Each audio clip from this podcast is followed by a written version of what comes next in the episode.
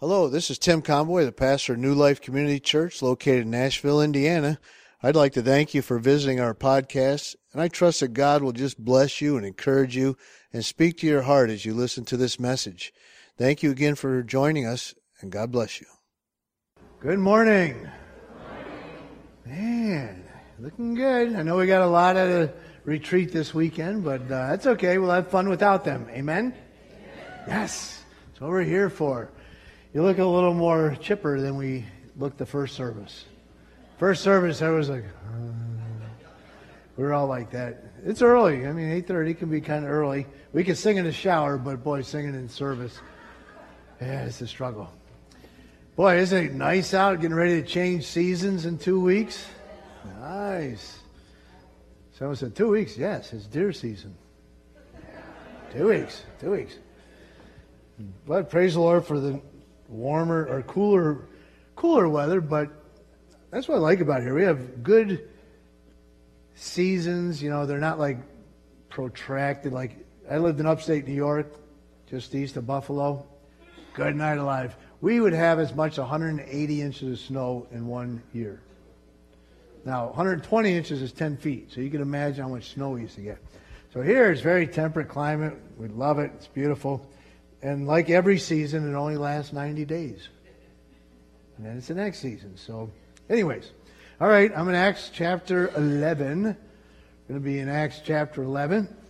All right, you say, oh, wait a minute, preacher, we've been in 13 and been in 13 for a while. That's okay. We're going to back the bus up. I want to look at a few verses in chapter 11 where we're talking about Antioch. And this, this is where the inception, this is where Antioch was birthed. And then we're going to hit the first two verses of chapter 13 as we see a uh, church that's now sending out even missionaries from their church. So, Father, we just ask your anointing and your blessing. Fill me by your Spirit, Lord, and just, just preach through me and preach to me, Lord.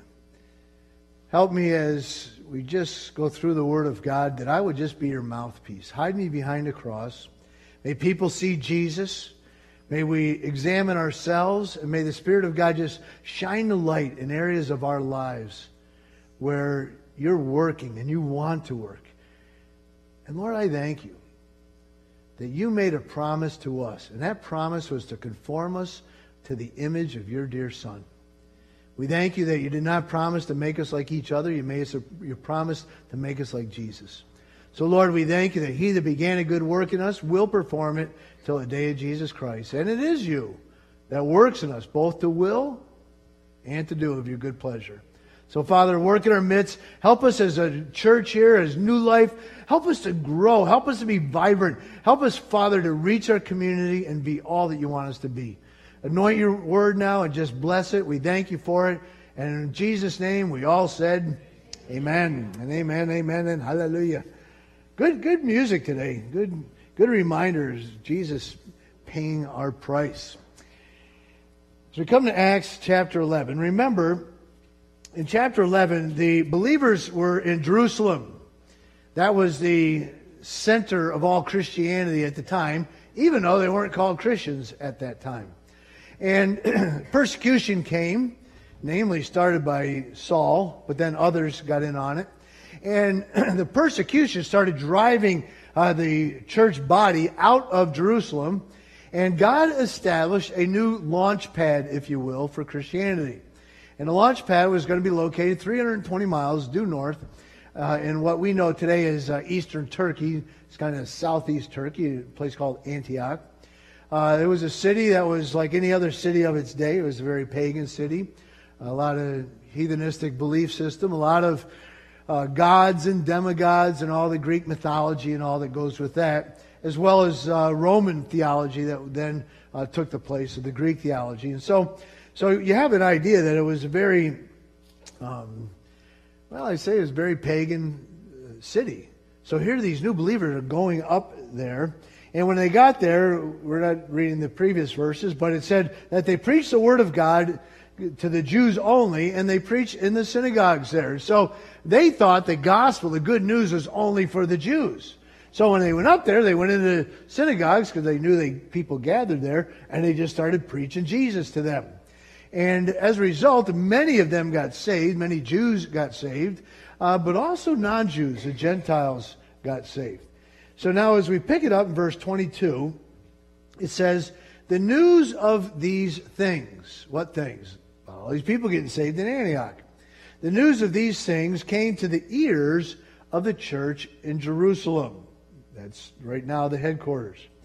And they sent out, that's our word apostle, sent out, one who is sent, sent out Barnabas to go as far as Antioch. Hey, go up to Antioch, see what's going on. And when he came and had seen the grace of God, I, I love that because it doesn't just say he heard the grace of God. He saw the grace of God. He saw how God was merciful to these people, how God gave to them the gospel, the good news, how God delivered them. But he didn't just hear it, he saw it in these lives.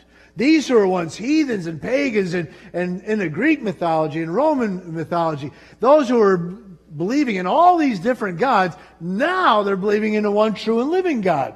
And he could see it change their behavior. So he saw the undeserved grace of God. And as a result, he was glad. He was excited. And encouraged them. That's literally what his name means, son of encouragement. And he encouraged them that with purpose of heart, they should continue with the Lord. Again, I they thought it interesting that the purpose of heart. It's an interesting word because it's not just determination. The word literally means the table of showbread. We go, what? What's this got anything to do with bread? It's like a totally disconnected uh, portion. It just stuck in there. But it's not. Barnabas says, no, be like the representative tribes of Israel, of the tabernacle and then the temple. That was the first room, which then led to the Holy of Holies. So, but they, there was a presence in the holy place. He's saying, purpose in your heart to be in that holy place. Purpose in your heart to be in the presence of God. Purpose in your heart to be the table of showbread that shows God, Lord, I love you. As well as that bread was also a symbol, but it was also nourishment for the priests. It was a blessing to others. So I thought it was interesting that of all words he picked, he picked that word, the idea of a table of showbread. Now, verse 24, speaking of Barnabas, for he was a good man, full of the Holy Spirit and of faith. Man, if there's a sentence that could be said about you, a description, that'd be a great, great description right there. You guys, of course, you girls, you know, it's not good to say, she's a great man. No, she's a woe man, right? But she's a great woman. He's a great man. And they're full of the Holy Spirit and of faith. He said that's how Barnabas was and a great many people were added to the Lord. And I love every time you see the word great, it means mega. He was a mega man, and mega people were added to the Lord. And then Barnabas departed for Tarsus to seek Saul. Remember, Antioch, up southeast Turkey, but you head towards central Turkey and you go up and over a little bit, and that's where you're going to find Barnabas, or excuse me, Saul. Saul was at Tarsus. So he takes this journey, about three day journey. There, gets Saul, brings him back. Why? Verse 26. And when they found him, they brought him to Antioch. So it was. Yeah, for a whole year. That, I mean, I love it. Everybody's like, wow, that's awesome. Whole year they assembled with the called out assembly, the church. They assembled with the called out assembly. And what? Taught. They taught a mega great many people. And the disciples, those who were following Jesus, were first called Christians in Antioch. If I were to ask you a question, how many Christians do we have here? Those who have accepted Christ, raise your hand and say, yeah, I'm one of them. Well, isn't it amazing that that title that you have was given to you because it was first given to these guys? Before this time, when they were in Jerusalem, and, and the church was through uh, Jerusalem, Judea, Samaria, when it was in Israel, it was known as the disciples or the way. Uh, they were not known as Christians, little Christ. But these people, their lives changed so much that all the people in the metropolis that they lived in, they started saying, you know, oh, you're one of those little Christ, aren't you? You're one of those little anointed ones, aren't you? Oh, you're one of those Christians, followers of Christ. And it was such a label given to them, and it was such a profound label that that label carries on uh, all year, thousands of years later. Here we are in 2016, and still we call ourselves by what they were called because they were disciples who were followers of Christ. So much so that they weren't just disciples, but followers. And then I close in verse 27. And in these days, prophets came from Jerusalem to Antioch. So there's those who had, remember, we've been going over the upward focus and the outward focus. And today we're going to be looking at the onward focus. But he said these prophets, those who had the upward focus, came up uh, to Antioch to help the church there. Paul and Barnabas were teaching. Now he brings us the prophetic ministry, and it will go on about that. Chapter 13. A couple of years have passed by now. Not, not long, but it's a very fledgling church. But now we read this. Now, in the church that was at Antioch, in this called out assembly of people, there were certain prophets and teachers. Now, here's the interesting part. You say, oh, yeah, yeah, yeah. I remember those prophets. They came from Jerusalem and they went up into Antioch. And they started proclaiming over the people prophetically what God has said to them and what God claims in His Word about them. But that's not the idea here. The idea is not that they were prophets who were transplanted from one place to another. But he said, but within the church itself at Antioch, there were those who were gifted with that upward look, that, uh, that upward focus. And they started learning and they started proclaiming the word of God over people. And so this was part of their DNA now not simply a transplant from elsewhere. And the same with teachers. There were prophets and teachers. Now there were some in the church who are now becoming teachers.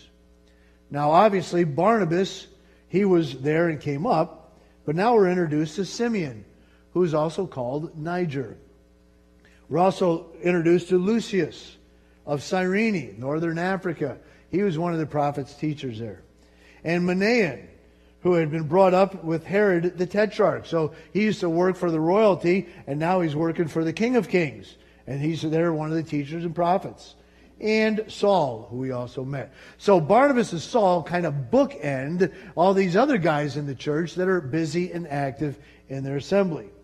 And as they collectively ministered to the Lord and fasted, the Holy Spirit said, Now, separate to me Barnabas and Saul for the work that I have called them. So he's now speaking to the church about two guys named Barnabas and Saul, and he tells the church body and these leaders, separate these two from me. So the, the work that I've called them. So that tells me God's not just talking through Barnabas and just talking through Saul. He's no, no, he's talking to the church at Antioch these new believers, and, and they're only a few years old. And yet, here they're working in the teaching ministry. Here they're working in the prophetic. Here they're working in such a way that they have an upward focus with God, that they hear God when He speaks. And they follow God when He leads. And they worshiped God when they assembled. You see, they, they collectively have been maturing to a point where they are now taking the reins of ministry and they are leading them. Now, as we consider New Life, our journey together, and like I said, this is four parts. We covered two, and this is the third. This is really what, what I'm wanting us to embrace and to get an understanding. Characteristics of a vibrant church. What are these characteristics? We know the components. We knew that. The components are God and people using their gifts. Those are the two components, the two ingredients that make a church. Now, no God, then it's just a social club. Right? If it's, if it's just people and God's not there, God doesn't show up, we're, we're wasting our time. If it's just God and no people, then the ministry doesn't get accomplished. The word does not spread. Churches do not get planted. People do not get saved. And so you have to have two both independent or both codependent components, God and people using their spiritual gifts. Now, when we consider our journey together, we consider the four aspects. I kind of put them in a circle there. And, and We saw the first we two weeks ago. We focused on prayer saturation, and it should be in. There we go. Prayer saturation. I'm not going to go into all this, but remember, it's more than just prayer. Prayer is our communication to God and God's communication to us. It's having a relationship. I use prayer because it's talking about communication. It's communicating with God and God communicating with us. And so this church was patterned. You, you look always back at the tabernacle, God was in the center. And out of the nation of Israel, God boiled it down to a tribe of Levi. And then God boiled it down to a family of Aaron. And then the sons of Aaron became the spiritual leaders of the nation of Israel. So they had the whole nation. The whole nation was responsible to worship God. The whole nation was responsible to pray to God. The whole nation was responsible to sacrifice to God. But there was a group within the group that led the entire group and helped them with their upward focus. Prayer saturation. Secondly, we looked at gospel communication last week. Anyone remember last week? Yeah, last week. I know they say you learn something new every day. I do. I learn something new every day. The problem is I forget five things. I gotta, I gotta get ahead of that, you know? Gospel communication. And, and what we talked about here is that as a church body, we need to look at them and say, wait a minute. They had, they didn't just have an inward focus, they had an outward focus. We need to be careful that we are not preoccupied with the inward to the point where we miss the outward and forget about the outward. 90% of churches today that you find that are inward focused do not go beyond the, their own members or their own walls. Everything they do, every ministry they have, every, every thrust, and even the things in their budget reflected, everything is about in here, inside the nest, the holy huddle, the us four, no more, however you want to put it, you know. And they had to redirect from a preoccupation with inside to say, you know what? We need to start looking outside. Last week we covered that. This week we move from gospel communication to spiritual maturation, spiritual maturity. And when we think of spiritual maturity, I think of Hebrews. Matter of fact, I call it the onward focus. The reason I call it the onward focus or spiritual maturity, spiritual maturation, is because in Hebrews 6 and in verse 1, we will read the phrase, let us go on to perfection. Or let us press on to literally maturity. Now, it's interesting that that word there and that phraseology, if you will, it's action. And it's also a decision, it's choice. Let us. When you see let us there, that's not a Christian salad. That is a choice. Let us do this. You need to make a choice, Tim.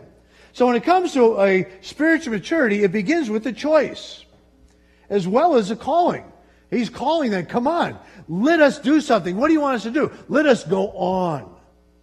It's the idea that you're not satisfied with where you are at spiritually and you say, I have to move on or I'm just going to be stagnant and stale. And so there's a choice to now start moving forward. But where are you moving on to? Where are you moving forward to? Perfection, or is literally the word maturity. Moving on towards maturity. It's, it's a decision to say, you know what? I'm tired of being immature. I'm tired of being a baby Christian. I'm tired of not understanding the meat of the word and only needing the milk of the word. It was a decision to say, you know what? I am going to move on. I am going to grow in my spiritual life. I want to mature. I want to mature. Webster defines maturity, if you will, as. Oh, did I have Webster's definition? Yes, thank you. Fully developed in terms of physical appearance, behavior, thinking, and emotions. In other words, when someone else takes a bigger piece of cake than you got, you don't cry about it. Amen? You say, really? All right, you think about it, but you leave the room before you do. you can have a physical appearance of maturity. You look and say, I, I, I am mature. I would think I'm mature. Physically, I'm mature. Amen? Emotionally, I may not always be. Behavior wise, I'm not always. My wife said, you think that was a little juvenile? Well, you talk about cutting to the chase. Hey, I was a class clown in school. I got to carry this on. You know, I, you just you don't just drop those things. You got. Yeah, amen in the background. However, someone once said, "You're only young once, but you can be immature the rest of your life." Is that true? Have you ever met someone that physically and appearance wise they're mature, and maybe intellectually wise they're mature, uh, but maybe emotionally wise they're immature?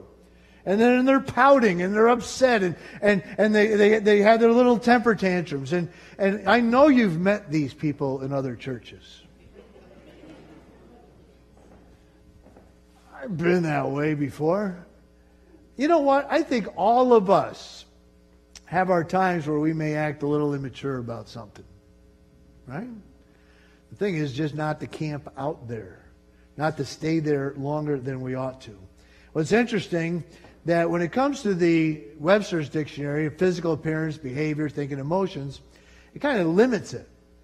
Well, interesting there in Hebrew or in Hebrews, the Greek word telio, teliotes, telio, telio, telio, Whatever it is, you can see it. It's right in the middle. You can read it. You can pr- pronounce it. By the way, it's interesting. It means moral and spiritual completeness. And when it says complete, it means complete, totally complete. This is a derivative of the word tetelestai. Tetelestai uh, is what Jesus said when he was on the cross, and the, the, Father turned his back. He said, Eli, Eli, lama sabachthani, my God, my God, why have you forsaken me? And then he said, It is tetelestai. It is finished. Literally paid in full. There's not one more cent to be paid. Everything's paid. Same word. And so when it comes to this word maturity, he says, I want you to be morally and spiritually mature. And interesting that, you know the difference in the in the definition is the one included behavior. But the second one, God's definition, includes moral behavior, moral and spiritual completeness. In other words, we fully behave like the age that we are. And we behave morally according to the Word of God and, and, and the ethical teachings throughout the Word of God. So we say, are we behaving morally? You see, you could, you could behave mature in your thinking and your physical and even in your emotions but that doesn't mean you're morally being mature. You may be immature and being immoral. He then says spiritually mature. You know, I can I can relate to my body growing up and even growing out. I can relate to growing physically. But it's interesting to try to think of what does it mean to grow spiritually? To go grow from the inside, to grow, you know, my spirit is growing and maturing, and the, the components that were missing are now being put in place, and I'm becoming more complete than I was before. And that's the whole part of maturity. It's not that, oh, I hit it. Oh, great, I'm mature. No, you are now more mature than you were the day before, the week before. And that's growing in maturity. Now, the problem is when it comes to today and what the Christian soldier looks like, it's more like this. Doesn't look like he's dressed for battle, does it? He's got a little passy. He's got a little uh, apron on. Now, the older I get, the more I like using those things.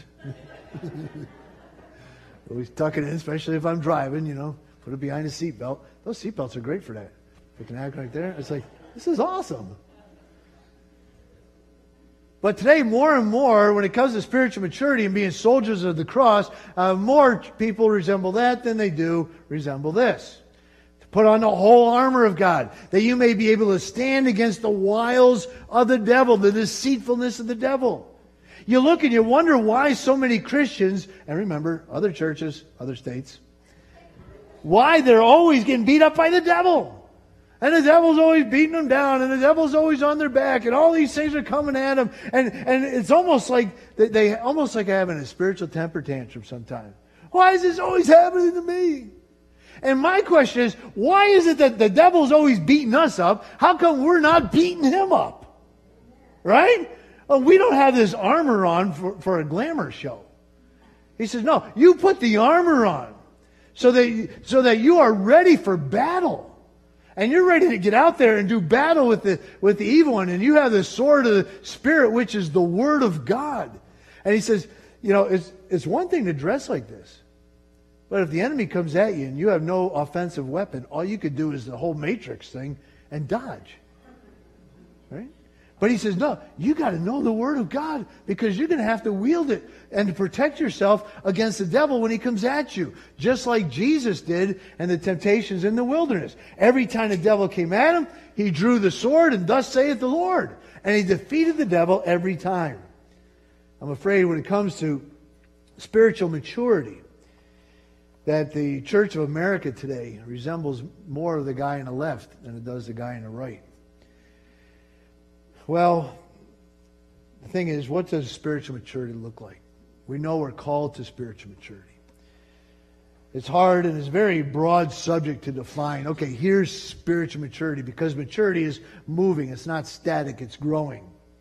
Immaturity is static, it is not growing. It is in the same rut that it was in before. It is not expanding in its, in its maturity. is in one place. So it's easier for us to define something that is static.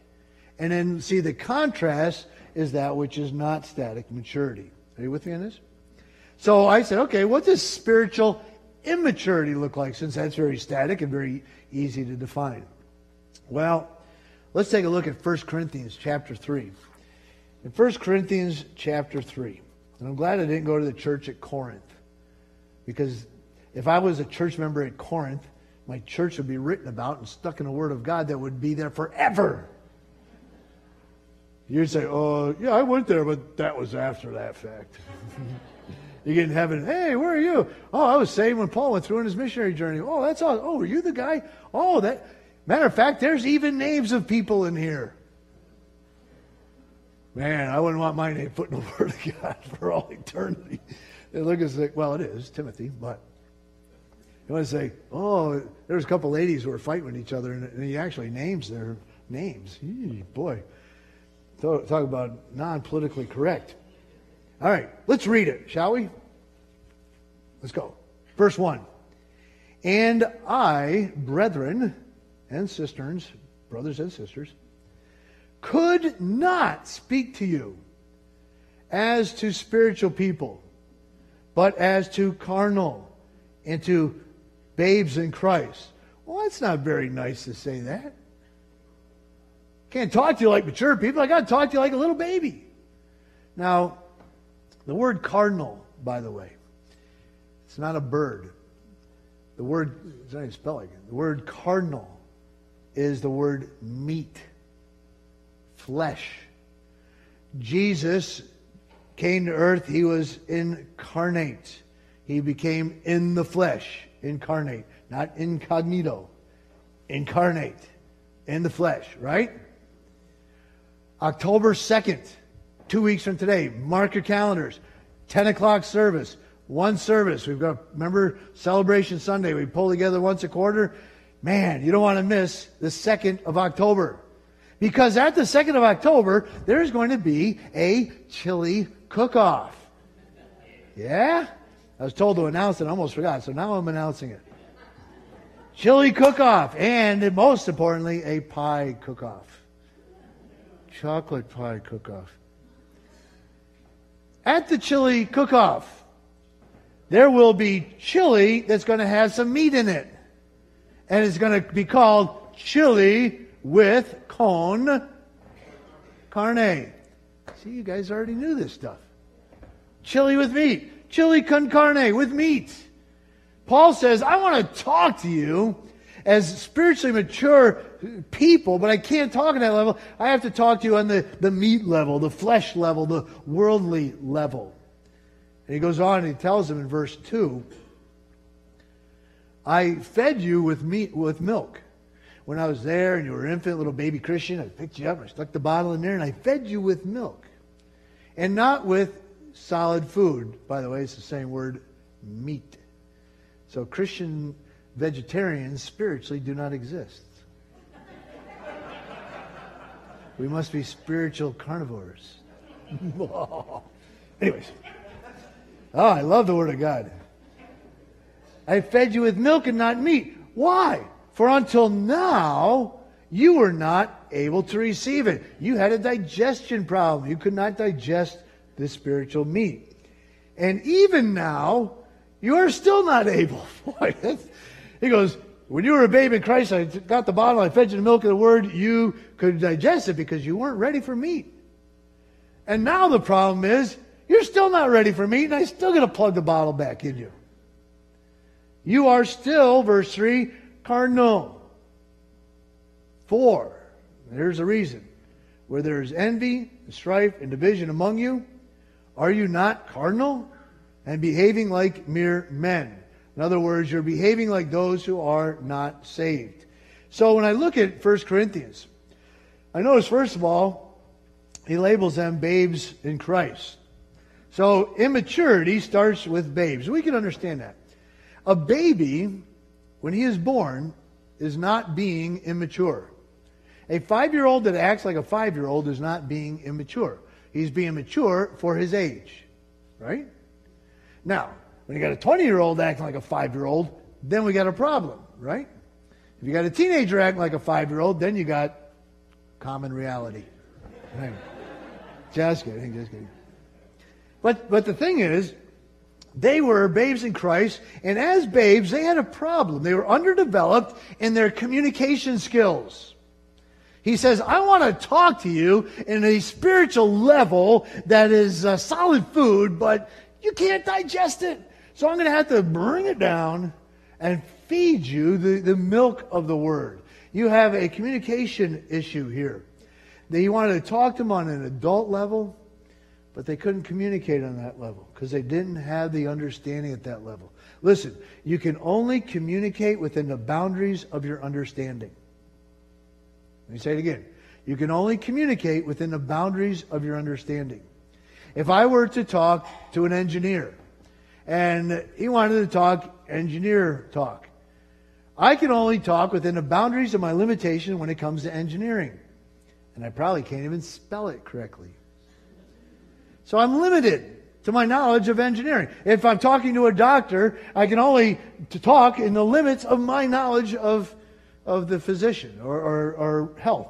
The doctor may have this knowledge, but I may only have this knowledge. He's saying to these believers, he says, you know what?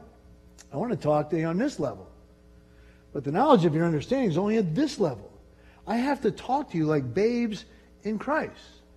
I have to use baby talk. I have to talk like I'm talking to toddlers. Aren't you glad we're talking about another church?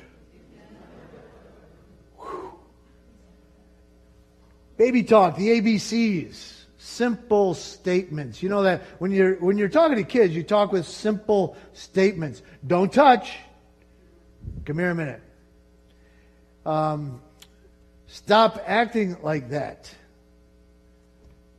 How about this one? I always use it. Hand me that right now. How they got it, you have no idea, but they got it. Stop hitting your brother or sister. Be nice to one another. I grew up with, there was four boys and one girl. She was the oldest, so she could beat us all up. But the four boys, mamma mia. There I think there's a reason why my dad bought a Country Squire station wagon. Uh, for those who don't know what they are, they're a really long vehicle. And they have some really cool seats in the back that open up. And when we were young, he put two of us always back there and two of us in the middle seat. And the ones who were in the middle seat were usually the ones that were in trouble or fighting at the time because they had to be within arm's reach. So he could just massage them. So good kids. And the ones that were always in the back would hear comments like, Don't make me pull this car over. And you were fine until you heard a turn signal. And then you were an angel. You see, communication You're talking to toddlers. Has to be very simple, very direct. Do this. And you know, there are some churches that say, I just want to know what to do. Tell me to do this, do that, do this. Do this. How long should my hair be? You know, what kind of clothes should I wear? Where should I go? Where should I not go? Just tell me what to do. Keep it simple, and I'll do that. And they walk in spiritual maturity, immaturity. We also see that they were underdeveloped in their dietary requirements. I touched a little on this. They were still on the milk. And Paul wanted to talk about the meat. He wanted to talk about something with substance. There's some churches that never seem to get beyond the gospel. Praise God for the gospel. Amen. We wouldn't be here without the gospel of Jesus Christ. But when you look at the tabernacle and how it's laid out, the first thing you do is you come to the altar of sacrifice and sacrifice is made. But you don't stay there. You then move on to the laver and the basin and you wash. And then you move into the holy place and you start seeing the lampstand and table of showbread and, and the, the uh, altar of incense and you you start learning the symbolic meanings of these things. And then you move into the Holy of Holies and then a mercy seat of God where, where the Ark of the Covenant was and the Ten Commandments and Moses' rod and etc. He said, so it's not just hanging out at the front altar where Jesus died for us. Praise God for that. But he's like, no, it doesn't stop here. Keep moving, man. Keep growing in your spiritual life. He says to this church, he says, Man, you guys are malnourished. You're on a liquid diet, and you need solids. And you become anemic. You're unhealthy. I used to work a dairy farm. Yay, farmers. Milk cows. And I, I worked the uh, four, four in the morning to eight in the morning shift. And then after milk cows, I took care of the calves. And we had a number of calves. And uh, we also produced uh, la, la, la, la, la, la, veal. Okay, we'll leave it at that. Won't get too graphic. And so when I take care of the calves, their diet was not consistent of corn and grain and things of that nature. It was strictly a liquid diet. They kept them on a liquid diet. However, the liquid diet also, they became very anemic. And because they were anemic, you had to have good ventilation. You had to be very careful that disease did not get in there. And you could not have just one door into the barn because if the wind blew in and brought anything in, it could kill the calves very quickly. And so they would have a couple doors waiting to get in. So now you know all about veal and probably would not eat it any longer. When I think of what Paul's saying here to them, he says, You're on a liquid diet and you're not healthy. And you need to move on to solid food. And when I think of the scripture, especially in Ephesians 4, I realize that it's our job as pastors and teachers, it's our job to prevent disease. And the way we prevent disease is to provide for the church a proper diet. Amen? That's why I call my office the kitchen. I'm getting the meals ready for the sheep. We got to go in there and get the meal ready. And by the way, I'm one of the sheep, so don't think I'm any higher. One of the sheep. But we have to have a proper diet. We have to be able to, to handle the milk of the Word, to handle the meat of the Word. We have to be able to, to move on in our spiritual growth. As a matter of fact, Ephesians chapter 4 and verse 11, many go there and say, well, here, here's the fivefold ministry of the church. Um, but this is what it says. And he himself, meaning the Lord, gave some to be apostles. Remember Barnabas, sent one. Some prophets. Remember those who had the upward look. Some evangelists, those who had the outward look. Some pastors, literally shepherds, the lead, and teachers. Some look at his pastor, teacher, one thing.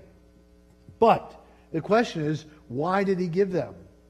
Well, the answer is threefold in verse 12. For the reason of equipping the saints for the ministry. So, for equipping the saints, to equip you and I. We're here, leadership here, the pastors here, teachers here, other teachers here are here to equip the saints. Why? For the work of the ministry. Not just in, but out. Why? For the edifying of the body of Christ, to build it up. Verse 13. How long? Till we all come to the unity of the faith and to the knowledge of the Son of God. Now, these people already know the Son of God. They're already saved. They're already born again. But he said, no, there is a growth. There is learning to know about Jesus and learning about faith. And it says, to a perfect man. I love the cartoon. It's got a, a lady, skeleton lady, sitting on a bench holding the purse. It says waiting for the perfect man. Just saying it. But the goal is to a perfect man. Remember, complete. To the measurement of the stature of the fullness of Christ. To the measurement. He measures us. And he comes over and he measures Tim. And he says, Tim, your girth is bigger than your height used to be. but he doesn't measure me and then come over and measure me to Dave and say, and compare the two. No, he measures us and then he measures us to Jesus. And he said, Well, here's Jesus' measurements. Uh, Tim, you're lacking in these measurements. We got to work on you. So praise the Lord that he's not conforming you into the image of Tim. Well, I thought I'd get a lot more amens to that. and he's not conforming me into the image of you. He's conforming us into the image of his dear son. Yeah, oh yeah. That was more like an oh no than an amen. He said, I want you to look like Jesus. I want to conform you to his image and, and, and I want you to grow. And he says, here's why. Verse 14. That we should no longer be what? Children. He says he's doing this so he's doing it so we won't be toddlers anymore.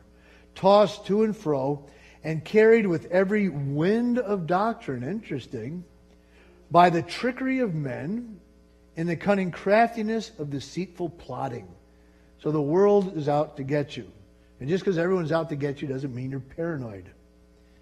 But speaking the truth in love. Have we ever heard that before?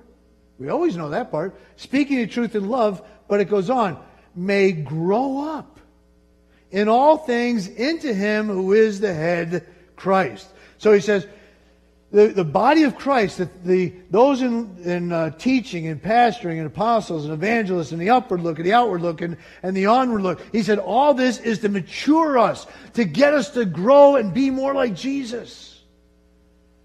But the church here at Corinth, they had a problem. They had a problem with their dietary consumption, and then they had a problem with their behavioral conduct. Kind of wondered is, is that redundant behavioral conduct? I'm not sure. I was thinking about it earlier. It was really bothering me this morning, but I'm not going to let it get to me. Could it just be behavioral? Behavioral conduct. Could just be conduct. They had a problem with it. You say, well, what was the problem? Well, he said they have three problems. They were acting like toddlers. Well, how were they acting like toddlers? Well, they were being envious of each other. What's the difference between envy and jealousy? I'm glad you asked. Envy is when I wish I were you. Jealous is when I wish I have what you have. All right, that's jealousy. Jealousy is I want what you have. Envy is I wish I were who you are. And sometimes as Christians, we look around and say, man, I'm not as spiritual as that person. Or I look at this person and I wish I were them. Man, they're getting all the blessings. Man, everything goes right in their life. Everything goes wrong in my life. I wish I was that person. And we start comparing ourselves with ourselves and gauging ourselves by ourselves, the scripture will say. And we have to learn to be content in our own skin and say, you know what? I am exactly who God made me to be and I have a purpose, and I was divinely created. You know, do you realize that you are custom created? You are created to live in this day and age. People say, well, I wish I was around 100 years ago, 200 years ago. You wouldn't have made it back then. And you won't make it 100 years from now or 200 years from now. You are made right now, perfect custom design for now. He says, so don't, don't envy, don't be like the toddler that wants what everyone else wants and be who everyone else is. And he goes, another thing, toddlers have strife. They fight with each other. It means bicker, it literally means to bicker and fight over. You ever heard any kids, when you were children, did you ever bicker or fight? If you have siblings, now if you're an only child, it's a little harder, I understand. But it can be done. I've done it. and he said, then there's division. Do toddlers divide? Yeah. I'm not going to play with you anymore. You're not my friend. Man, there's some churches in those other states. If someone gets their nose bent over one little thing, and they're, I'm not going to that church anymore. Man, I was really burned at church one day. Well, it's all right. Burned biscuits can still keep going, right? You just keep going. You know what? Every one of us have been burned in some way or another. And every one of us has burned somebody else in some way or another. Right? So we need to man up and grow up and say, you know what? Life goes on. And I'm not going to be like the, the toddlers here in Corinth. Now, all right, we got to giddy up. Let's fast forward this thing. Let's look at the other example in Hebrews. Hebrews chapter 5. We're just going to wrap it up with this. But, oh, by the way, the church at Corinth, you know how old they were as believers? Four years old. When this letter was written, the church had been in existence approximately four years. Paul's second missionary journey. And so he's talking to believers that were four years old in the Lord. And he's like, guys are acting like babes. Now, Israel, on the other half, was thousands of years old. He writes to the Hebrews in chapter 5. And by the way, have you ever heard the fact that we have a great high priest who is passed into the heavenlies? And we have a high priest who cannot be touched with the feelings of our infirmities. He says, Don't we have a high priest who went through the same thing we went through? Have you ever heard of Jesus as your high priest? Yeah. But do you realize that under the Jewish law, he didn't qualify to be a high priest? Only the descendants of Aaron could be a high priest. And Aaron was of the tribe of Levi. What tribe was Jesus from? Judah. That only, now if you're going to be a king, you had to be from the tribe of Judah. If you were not from the tribe of Judah, you could not be a king. But if you were from the tribe of Levi, you could be a high priest. But if you're Judah, you could not be a high priest under the order of Aaron. Right? Levi and Aaron, Aaron's sons. Now, Aaron became a high priest, says, because God called him a high priest. Says, okay, you're the high priest. What made you the high priest, God? Okay, you win. Aaron's the high priest. And then God says, and your descendants are going to do this. And here's all the regulations. I'll even call it the book of Leviticus for Levites. And he goes, and, and here's the commandments. Here's the covenant I'm going to make with you. It's called the Mosaic covenant. And I need two guys. Okay, David Noah, come on up. Thanks. We need you need visuals on this. No, no, you could. No, no, I want you up here. I want to get a good look at you. All right. Nice. My bodyguards. This is Aaron. This is Jesus. All right?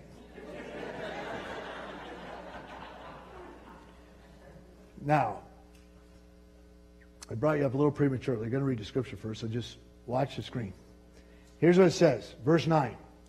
In having been perfected, meaning Jesus, he became the author of eternal salvation to all who obey. Now, people say, Do you believe in eternal security? I said, Well, the biblical term is not eternal security. The biblical term is eternal salvation. Now you say, Oh, yeah, but only for those who obey. Yes, but not obey the Ten Commandments under of Aaron. He says, but obey the perfect law of liberty. And he says, what are the works that I should work to inherit eternal life? He said, these are the works that you believe on him who sent me. So you follow me? Those who obey how? Through belief, not through behavior. So I believe in eternal salvation. Now, called by God to be a high priest according to the order of Melchizedek, not the order of Aaron of whom we have much to say, ouch, and hard to explain. I know, what to think. Hard to explain since you have become dull of hearing. They're not deaf. He says, you Hebrews, you just, you don't want to hear. You got your fingers in there and you say, I don't want to hear this. For, though by the time, by this time, in other words, the time frame has gone by, you ought to be teachers. You need someone to teach you again the first principles of the oracles of God. In other words, the spiritual ABCs. Israel, you've been around long enough. You should be a teacher, but now we got to go over the ABCs again. And you have become come to need milk and not solid food. Sounds familiar. For everyone who partakes only of milk is unskilled in the word of righteousness, for he is a what? A babe, a toddler. But solid food belongs to those who are of full age, mature. That is, those who by reason of use have their senses exercised to discern both good and evil. By reason of use. In other words, if God teaches you something and you don't use it, you will lose it. How many have learned a second language and now you're like, oh boy, I can hardly. I mean, I, yeah, yeah. When I was in Slovakia, boy, in, in Hungary, I could speak the Hungarian to a point, but now it's been a year away. I'm like, oh boy, I can't remember.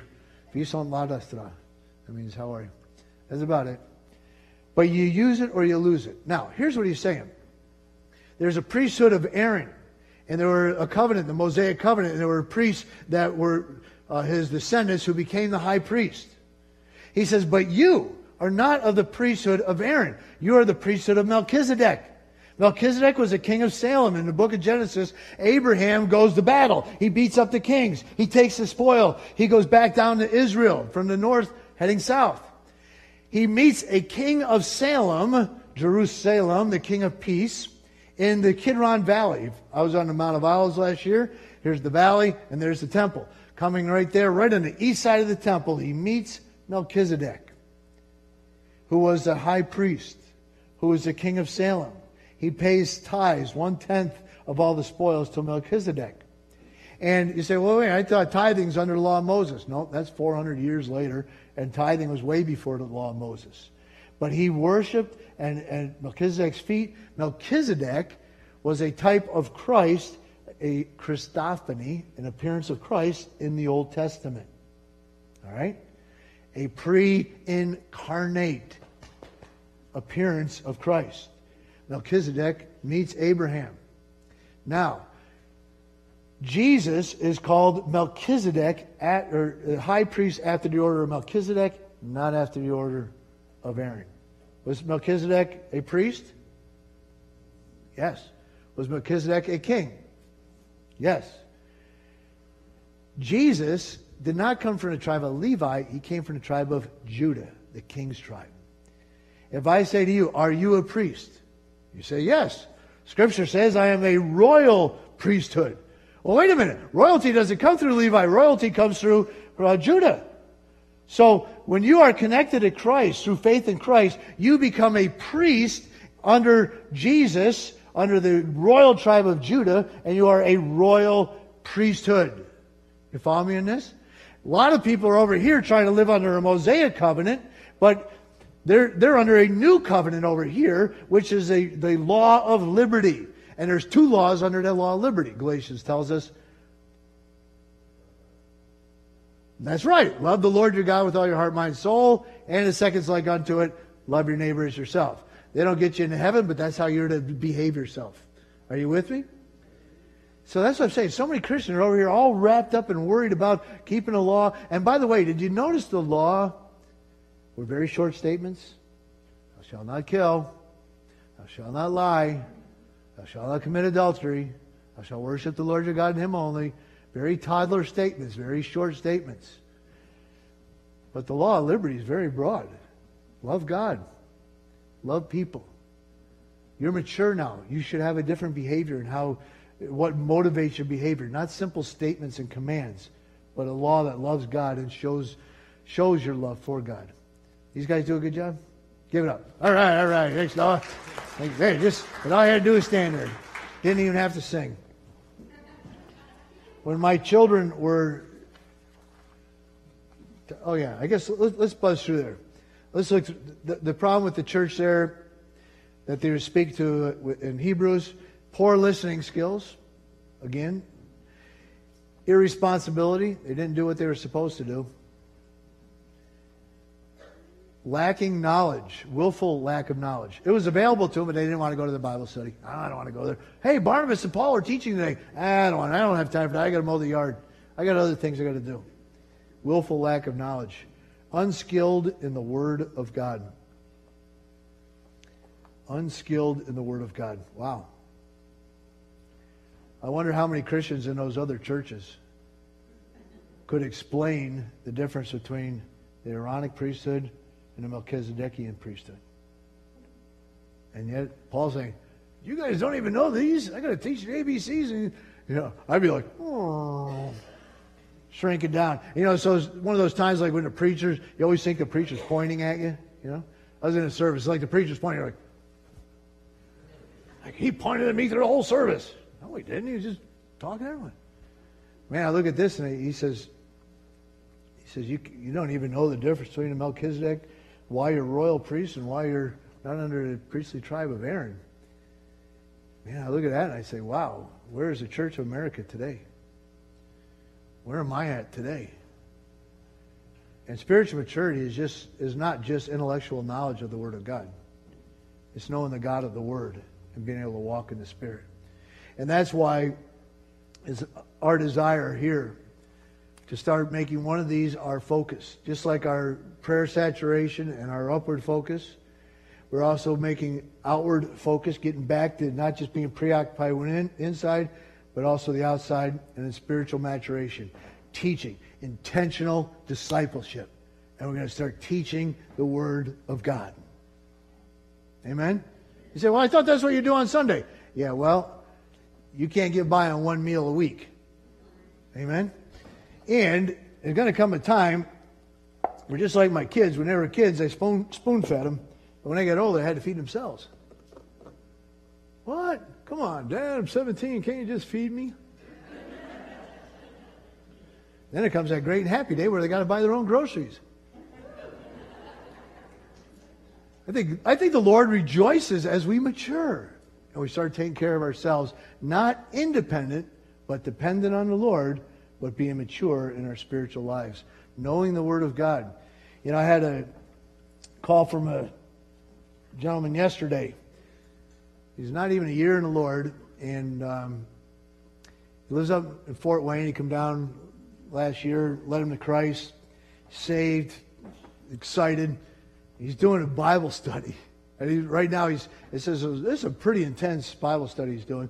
And he's learning about the books of the Bible and in the Bible and how it came together. And uh, he goes, okay, I got a couple big words here I can't pronounce. I'll spell them and you tell me what they are. And, and the first was Apocrypha. And so the Apocrypha books, you say, what are these books? And uh, what is pseudepigrapha? And pseudepigrapha means false writings. And, and so I'm like, what are you studying? He goes, well, I'm, I'm trying to learn about the Bible, how it all came together. And, and I'm learning about historical books and poetical books and, and, and prophetic books and, and, all, and books that were added by other groups and, and what pseudepigrapha meant and, and, and, and, uh, and all these different things about the Bible. And I'm sitting there going, and man, you're only like six months in the Lord. That's awesome. Amen. He's got an appetite. He says, man, I got to move beyond the milk, man. Get this bottle out of me. Give me a big old steak. And boy, he's just tearing into it. And he, he's growing. He goes, I might not know much now. He said, but a year from now, I hope to know more than I know right now. I said, wow, that's maturity, isn't it? Knowing more tomorrow what you know than you know today. And it's not just knowledge, like I said, but it's growing in the grace and the knowledge of the Lord Jesus Christ. Anyways, Father, help me to be spiritually mature. Help me to act more like Jesus and less like myself, because every time I act like myself, I'm acting immature. So help me to act more like Jesus. Help me to talk more like Jesus. Help me to think more like Jesus. Because every time I think like I think, I'm acting immature. Help me to love people more like Jesus. Help me, Father, to realize who I am in Christ. And help me not to be content with that static existence of a babe in Christ. But help me to move and grow in the grace, undeserved favor of yours, and the knowledge of your dear Son. Work in our midst today, Father. If there's anyone here that has not been saved yet, they're not born again, if they were to die today, they're not 100% sure they'd go to heaven. Speak to them, whether here or listening over the internet Speak to them. May this day be a day of decision for them where they stop trying to earn their way to heaven and just ask Christ to save them and forgive them. work in the lives of those who aren't saved. Work in the lives of those of us who are saved. Grow us. Grow us, we ask. We pray this in Jesus' holy, holy name. Amen. Stand with me as we close. Maybe God's speaking to you today. Maybe you haven't been saved yet. Great day to get saved. Know you have eternal life. The ministry team's going to come. They're, they're going to be here to pray for you. I want to ask you, where, where are you at? Where are you at in your spiritual walk? You in that rut? Or you got to say, you know what? I need to grow. I need to grow. Let us pray for you. You need healing? Let us pray for your healing. Whatever it is, you come.